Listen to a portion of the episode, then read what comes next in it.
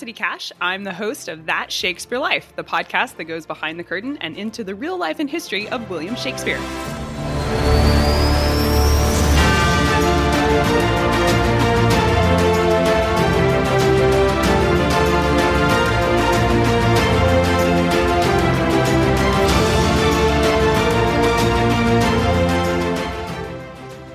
That's right. Today we're joined by Cassidy Cash of That Shakespeare Life to consider those fabulous witches and other aspects of Shakespeare's wonderful play, Macbeth.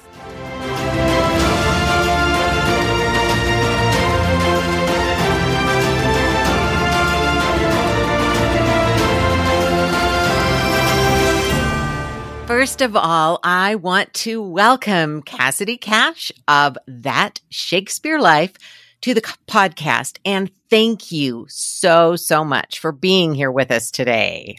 Absolutely. Thank you for having me. Well, Cassidy, I, am hoping you all are familiar with her work. She is an expert not only on the on the stage stuff, but especially the behind the scenes, behind the curtain stuff with Shakespeare a real resource for all your Shakespeare needs. And I'm just so excited to have her here today.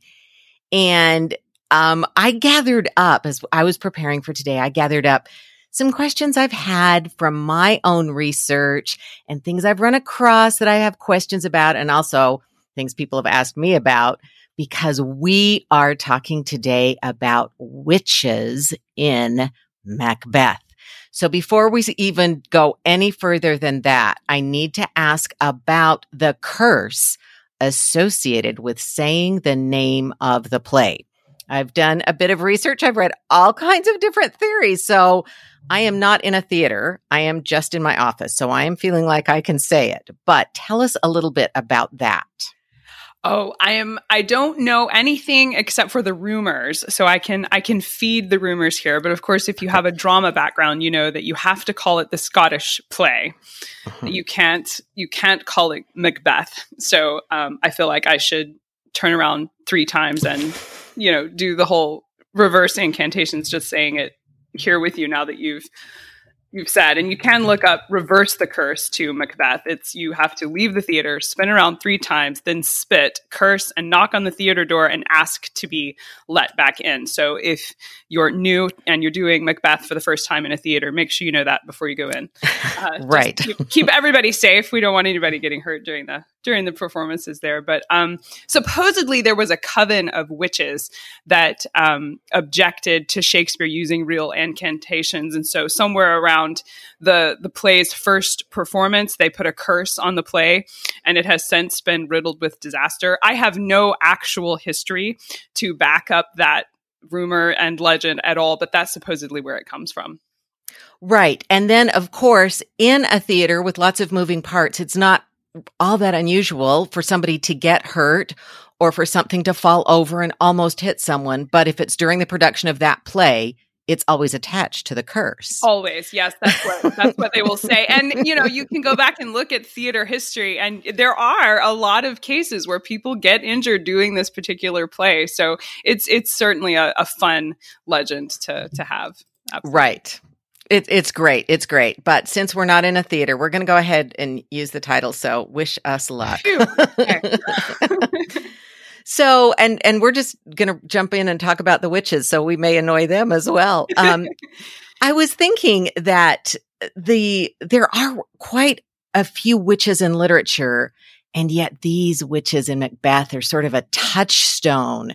But we do see other versions of witches, and I was thinking just very recently is Wicked's back on stage, you know, in Broadway and things are opening up. Of course, The Wizard of Oz has some very famous good witches and bad witches, and those are the terms they use.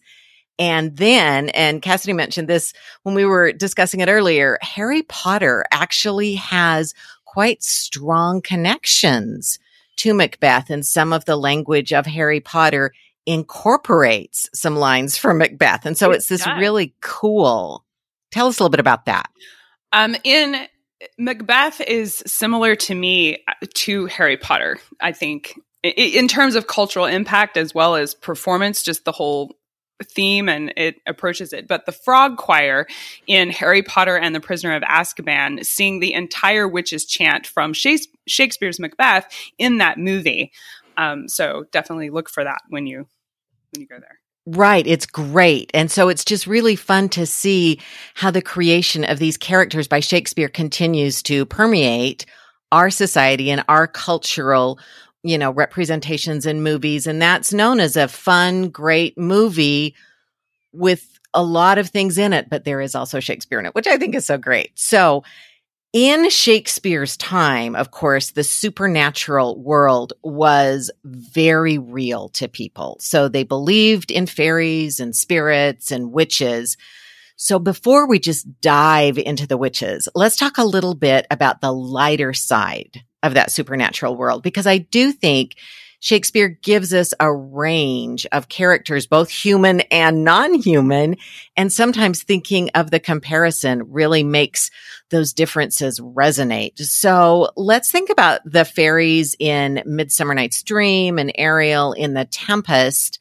What are your thoughts on those non-human or supernatural characters? What kind of powers do they display? And how are they portrayed and perceived in the plays and as we watch them. In in Macbeth, the witches seem to be portrayed specifically with an irredeemable evil intention, whereas in Comedy of Errors, witches are described by Antipholus of Syracuse as dark working sorcerers that change the mind, soul killing witches that deform the body, disguised cheaters, prating mountebanks, and many such like liberties of sin. That's a quote from Comedy of Errors. I think that the impression that witches are not only evil, but that they're out to do harm in ways that are not easily recognizable at the surface of things. That entire perspective about witches definitely carries over into the plot of Macbeth. We see Macbeth, he's not repulsed by the witches. Instead, he's entranced by their tale of power. And you think if someone believed witches to be truly evil, we expect that they would run away from their prophecies and try to thwart what anything that person said to be true. Well, it's got to be wrong. But Macbeth takes the witches' statement as fact. Now, he turns out to have misunderstood them to his own mortal error. But at the same time, isn't it interesting that he believed them at all? I think it's, he recognizes and certainly himself believes that their power was real. And I think that's the distinction between witches and what you're uh, putting together here as non-human characters for Shakespeare's plays, witches are considered to be real by the society Shakespeare's writing for in the 16th and 17th century. And there's not a real political divide about it either. It's not like issues today where we have, you know, left wing and right wing ideas about things and, and people are sort of debating it. Um, it's more like, is there a sun in the sky?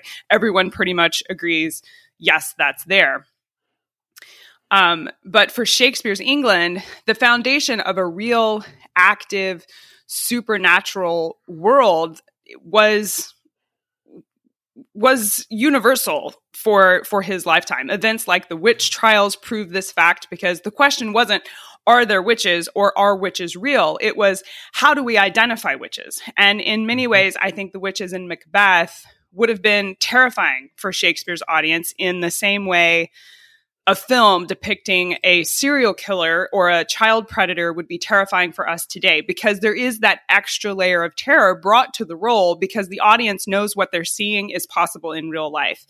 And for characters like the fairies in A Midsummer Night's Dream, as well as Ariel in The Tempest, I think those characters were recognizable from popular folklore. And there was perhaps a little bit more doubt about their veracity than there was with witches. I believe fairies and spirits were either more accepted in society than witches were, or they were closer to legend than fact in the minds of the majority um, of popular opinion, because we don't see that same universal response to them the way we do with with witches and evil spirit magic. You know, nobody was being hung from the gallows or burned at the stake or or sent sent to prison for possibly being a fairy. And and so I think there's a separation for sure.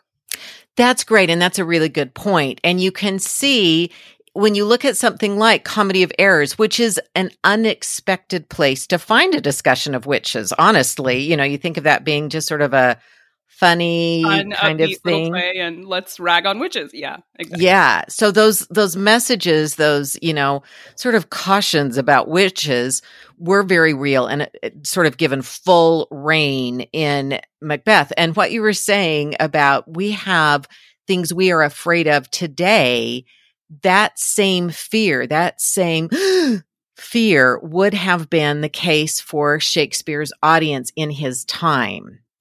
And one of the things I always like to remind people is Shakespeare was not writing for us. He was writing for people in his uh, time. Yes, absolutely. And they would have been really frightened of of these witches and of this notion of someone who is listening to who's willing to stand there and hear them out and then a character who was later seeking their counsel. You know he's wanting the witches to tell him more. And so yeah macbeth is an interesting character. We're going to keep talking about him but i did want to share one production i saw that seemed to do a good job for me at least of taking the idea of fear into our time. And it had the witches and they were in the woods, you know, with the wonderful scenes. But then they would take their cloaks down and they became servants in Shakespeare's, I'm sorry, in Macbeth's household. And they sort of were always there. And when he went somewhere, they were part of his serving group. And so they were on stage all the time and then they would put their cloaks back up and their hoods back on and go out and be the quote witches again. But that notion that they were there all the time, they were watching everything he did, they heard every word he spoke, they were just always there. And that was a really eerie way to see those characters portrayed. I that wonder is, if that is really interesting. I mean, I I haven't done the research into um, the the what witches looked like visibly for the 16th century. So I don't know if this would bear out, but I definitely feel like you, you get the impression that with witches, you don't necessarily recognize them to look at them. They're not going to be repulsive or scary looking. They're going to look like you or me, and and they're going to look like normal everyday people. And then all of a sudden, they're going to have these magic powers that could really do harm. And I think that's bore out with some of the 16th century remedies and tests for witches and magic that they had from Shakespeare's lifetime. And so definitely putting them in that context of they're this everyday person that's just in the household and and they're they're there all the time and you you don't necessarily recognize them as witches they're certainly not green or covered in warts mm-hmm. or things like that um, I, I, think that's a, a historical interpretation of witches for sure Right. And it does sort of bear out because when you get to the witch trials, they don't just look at them and say, Oh, yes, I see your green skin therefore I know you're a witch. You know, there's right. there's no there, sign around their neck going, mm-hmm, "I'm a mm-hmm. witch." You know, you've mm-hmm. got to bear that out. Mm-hmm. mm-hmm. And so that idea that they sort of look like everybody else, which again is what's so fearful. Yes, and I think that kind of undercurrent, you know, gives us another little way that Shakespeare is embedding this feeling and these shivers into the plays. We don't always get that today, but I thought that staging of it was particularly helpful as a way to just remind us all this is a frightening idea that these characters can see what we're doing and make an attempt to, as you say, manipulate and harm us in our lives. And so I thought that worked pretty well. So that was interesting. Now, I know that there were other reasons besides just pure, um, well, dramatic genius that Shakespeare would want to have a play that called out to, in certain ways, the new king. So after Elizabeth I died, the kingdom was in some sense of turmoil. The Catholics and the uh, Protestants, and again, those terms aren't, don't mean the same thing today that they meant then, but there was still a lot of turmoil religiously. And now you have a new king coming down and there are plagues and, you know, things are going wrong. And there are some suspicions of Shakespeare's family as well at the time. So can you speak to, because I know you shared some great information with me, can you speak to the notion of this particular play in the context of Shakespeare's career, but particularly his career with King James? Yes, actually, I think Macbeth is a great example of Shakespeare being hyper contemporary. This is one of the things we say on our show all the time is that you really can't understand Shakespeare without understanding what was going on when his plays were written. And Macbeth just really slices into what was going on exactly when the the play got put together. And you mentioned earlier that Shakespeare wasn't writing for us, and he wasn't even writing for the 16th century audience primarily. Shakespeare includes witches because of James the First, but you have to remember that theater was different in Shakespeare's lifetime than it is today. The audience members and the people buying tickets to his plays weren't the primary customers for Shakespeare's plays. The entire idea of having a dedicated playhouse where you sell tickets for people to come to your theater and see a play was a brand new industry model for Shakespeare's lifetime.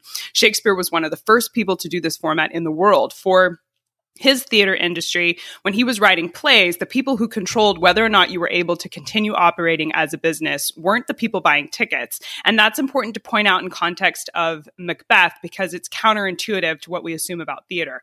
Instead, it was your patron that controlled your ability to stay employed as a playwright. And for Shakespeare's company, they were brand new. They had just been newly minted as the King's Men. Previously, they were the Lord Chamberlain's men. And then under James I, they became officially patronized in 16. 1603. There was, as you mentioned, a plague that delayed them marching in his coronation parade until 1604. The gunpowder plot takes place in 1605. And during that event, Shakespeare's close family was indicted as Im- implicated as being involved. And then Macbeth is presented before the king at the very next major event Shakespeare's company is called to perform. In a lot of ways, Macbeth is like a loyalty letter to King James. And it's much less a commentary on the audience's perception of witches as opposed to being entirely, strongly, intentionally, and even vehemently about proving Shakespeare's loyalty to James I, because Shakespeare's at the pinnacle of his career right now. And the Ardens being implicated in the plot had the potential to ruin Shakespeare entirely, if not see him imprisoned and executed for his association to trying to assassinate the king and parliament. So Macbeth is, a, is about Shakespeare going out of his way to prove that he's very pro James I. And there are a ton of references in the play that show Shakespeare was trying to draw on current events and state to James I directly and publicly that Shakespeare is a loyal subject. Right. We, I think, often lose sight of how political the theater was in this time. And when we think of the theater, it's this great gathering place. I mean, it is a, as you said earlier, it's a new form. It's a new idea and anyone can come to the theater. So it's this great gathering place, which is one of the things that worried the government and really bothered the Puritans. This great gathering place of all levels of society. And one of the ways that ideas were presented was as a story of another time. And so Shakespeare's plays are so much more political than we realize. And that's a great example of that. The need to prove himself to the new king and to clear his name and maybe disassociate himself from some members of his family who seemed to be in some trouble at the time. And again, as you said, just make this really public proclamation. But I need to ask, and I know this is one of those questions that, um, just people just are so interested in Lady Macbeth. And you mentioned that too. But I wonder if we could talk just a little bit. And I don't want to go into specific politics and make a big deal about a particular recent female politician who was so often called, quote, Lady Macbeth. But we do see this character, this very strong character in Shakespeare, who knows what she wants and has some ambition and goes after it, often being almost summoned to represent a female who refuses to be controlled or defined by the men around her. And I would say that being called a quote, Lady Macbeth today is not usually a compliment and at the same time, being called a witch today is not usually a compliment. So, what do you think more about specifically Lady Macbeth? How has her character become associated with something negative or at least that is attempted to be used? I don't know how successfully, but people attempt to use it to put down women who are trying to take control of their lives and express their ambition. And you want me to answer that without delving into anything political?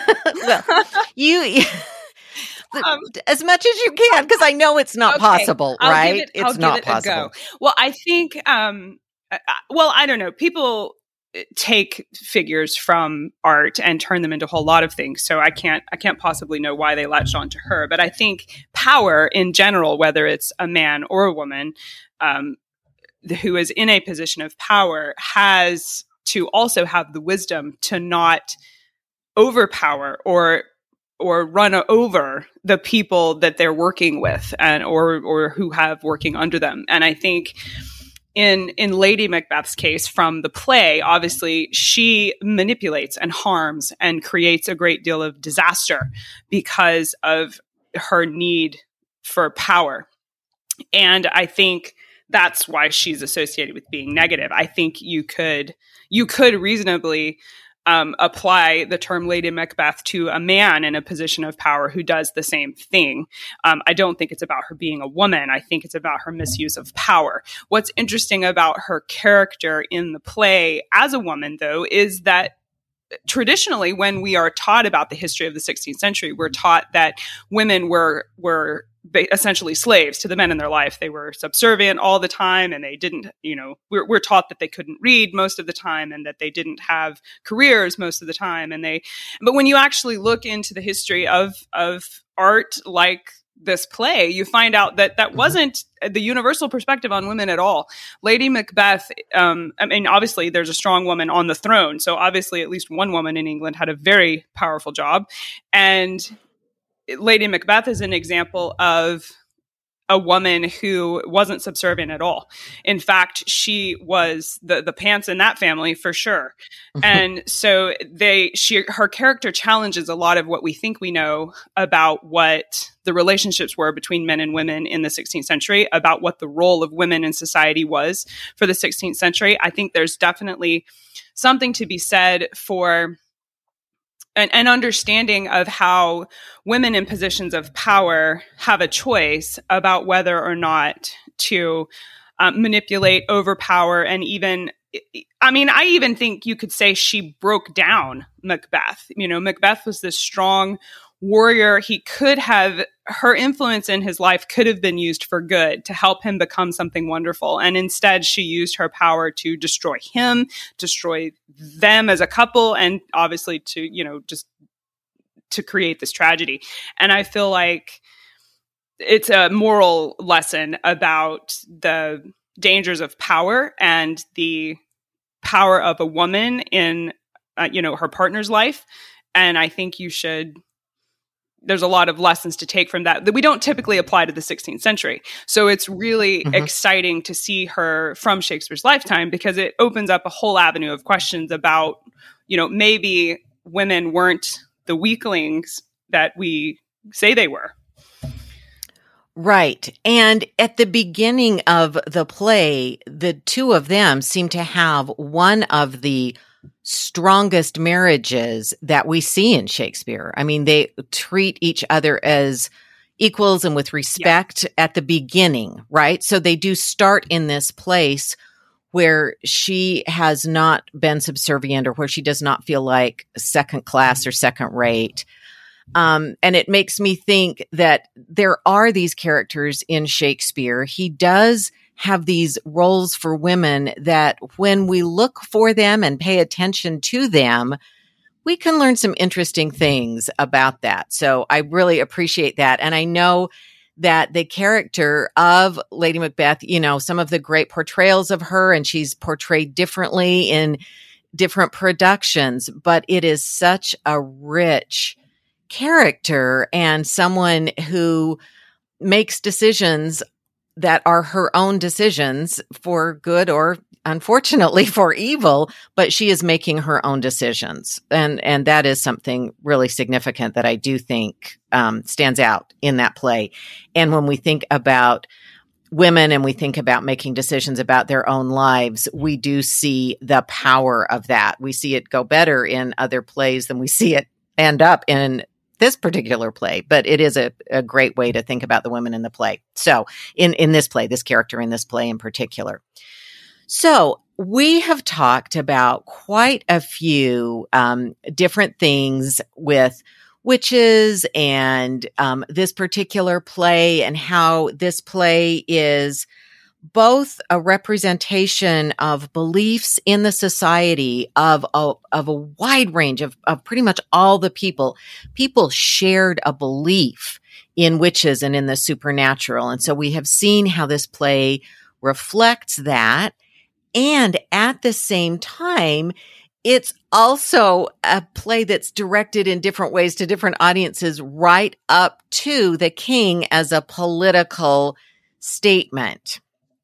So we can sort of think about that context in Shakespeare's time.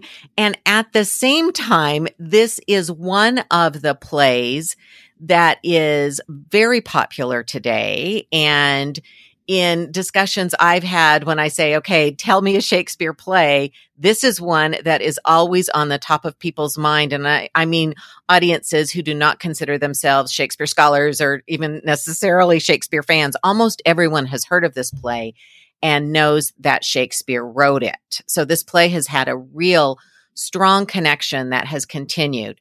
So I'm wondering, what are some of the reasons you think that this play that had so much rich context in its time and seems to be one of the plays that is really embedded in that time, in Shakespeare's day. Why has that play continued to be popular to today so that it's the one that ends up? We mentioned Harry Potter, but we can also say that in Hamilton, Shakespeare is quoted in Hamilton as well. So it continues to inform our modern culture. And I wonder what you thought about what has made it such a lasting play for us as well as for Shakespeare's time. It's so fun to find the Shakespeare references in modern TV shows. I was watching, I'm a big fan of the show Bones, and they had a whole mm-hmm. episode mm-hmm. recently where the they were quoting Shakespeare lines. They had a suspect that could only communicate in Shakespeare lines, and so they were quoting Shakespeare back and forth. I do think it. Oh, how fabulous! Yeah, it was a lot of fun, but it, it permeates the our our culture for sure. And so I think that's one way that it stays in the modern consciousness. You know, somebody that doesn't necessarily know Shakespeare will understand. Oh, they're quoting Shakespeare, and so that's a little bit of an influence. But in terms of why this particular play stays popular. I think obviously the witches in Macbeth are fun in the same way that monsters and science fiction films are what makes that story exciting. I'm not sure I know the secret formula to what makes a successful play, but I can say for sure that Shakespeare did.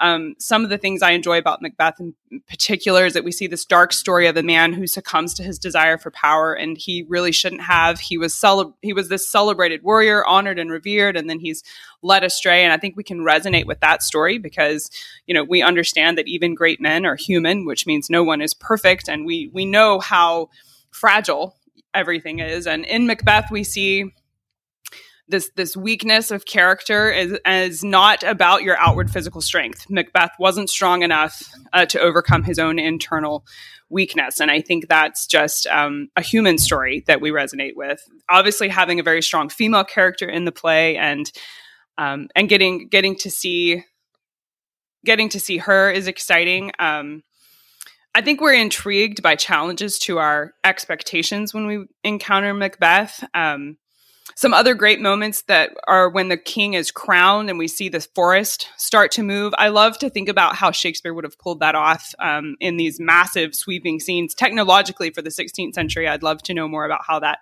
happened because you know it must have been impressive. Um, uh, something like seeing Lord of the Rings for the first time when everyone's like, oh my goodness, what is this? And um, everyone's in awe. I really think Shakespeare's plays have some of that.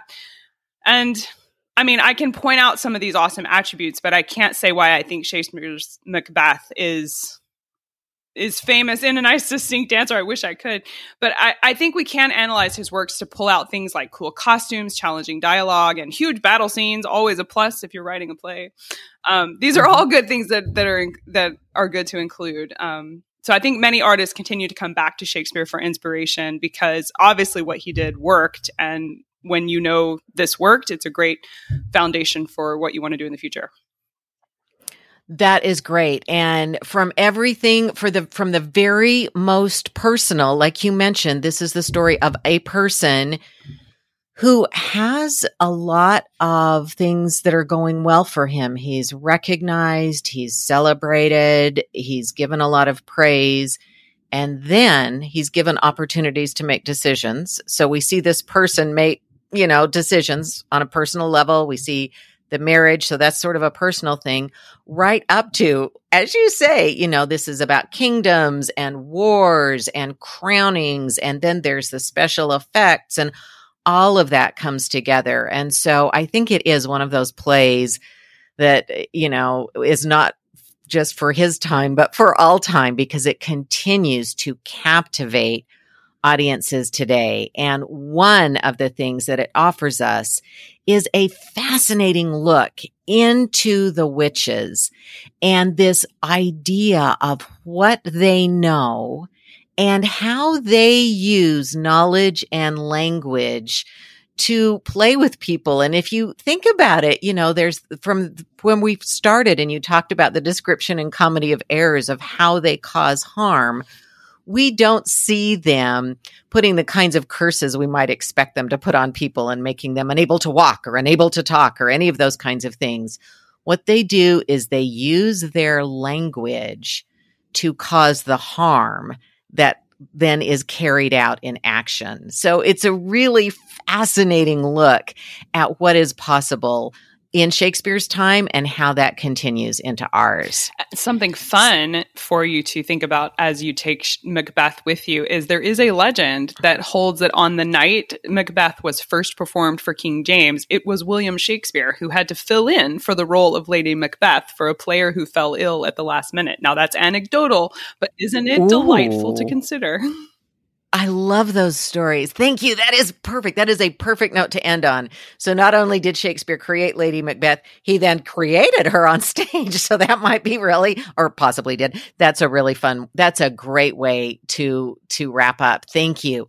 So Cassidy, tell us where we can find you and more about these plays and more insights into them. Absolutely. We have a great article on cassidycash.com about how Macbeth saved Shakespeare and the gunpowder plot that goes into some of the details we mentioned about how Shakespeare was writing this directly to King James. I'll give that link to Carol Ann so she can share mm-hmm. that with you guys. But you can find us every Monday wherever you get your podcasts. I'm the host of That Shakespeare Life, and we go behind the curtain and into the real life and history of William Shakespeare there. So find us on your favorite podcast platform or come say hey at CassidyCash.com.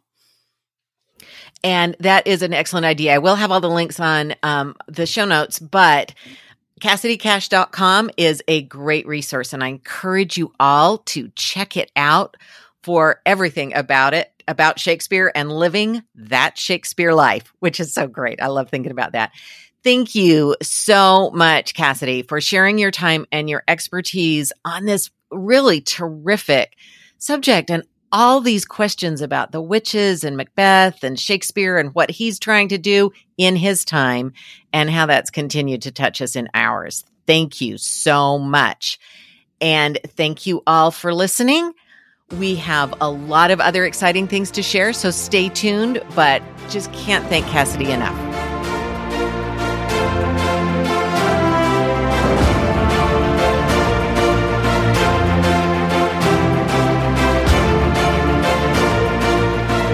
Thank you so much to Cassidy Cash of That Shakespeare Life for sharing her insights with us as we discuss the witches in Macbeth.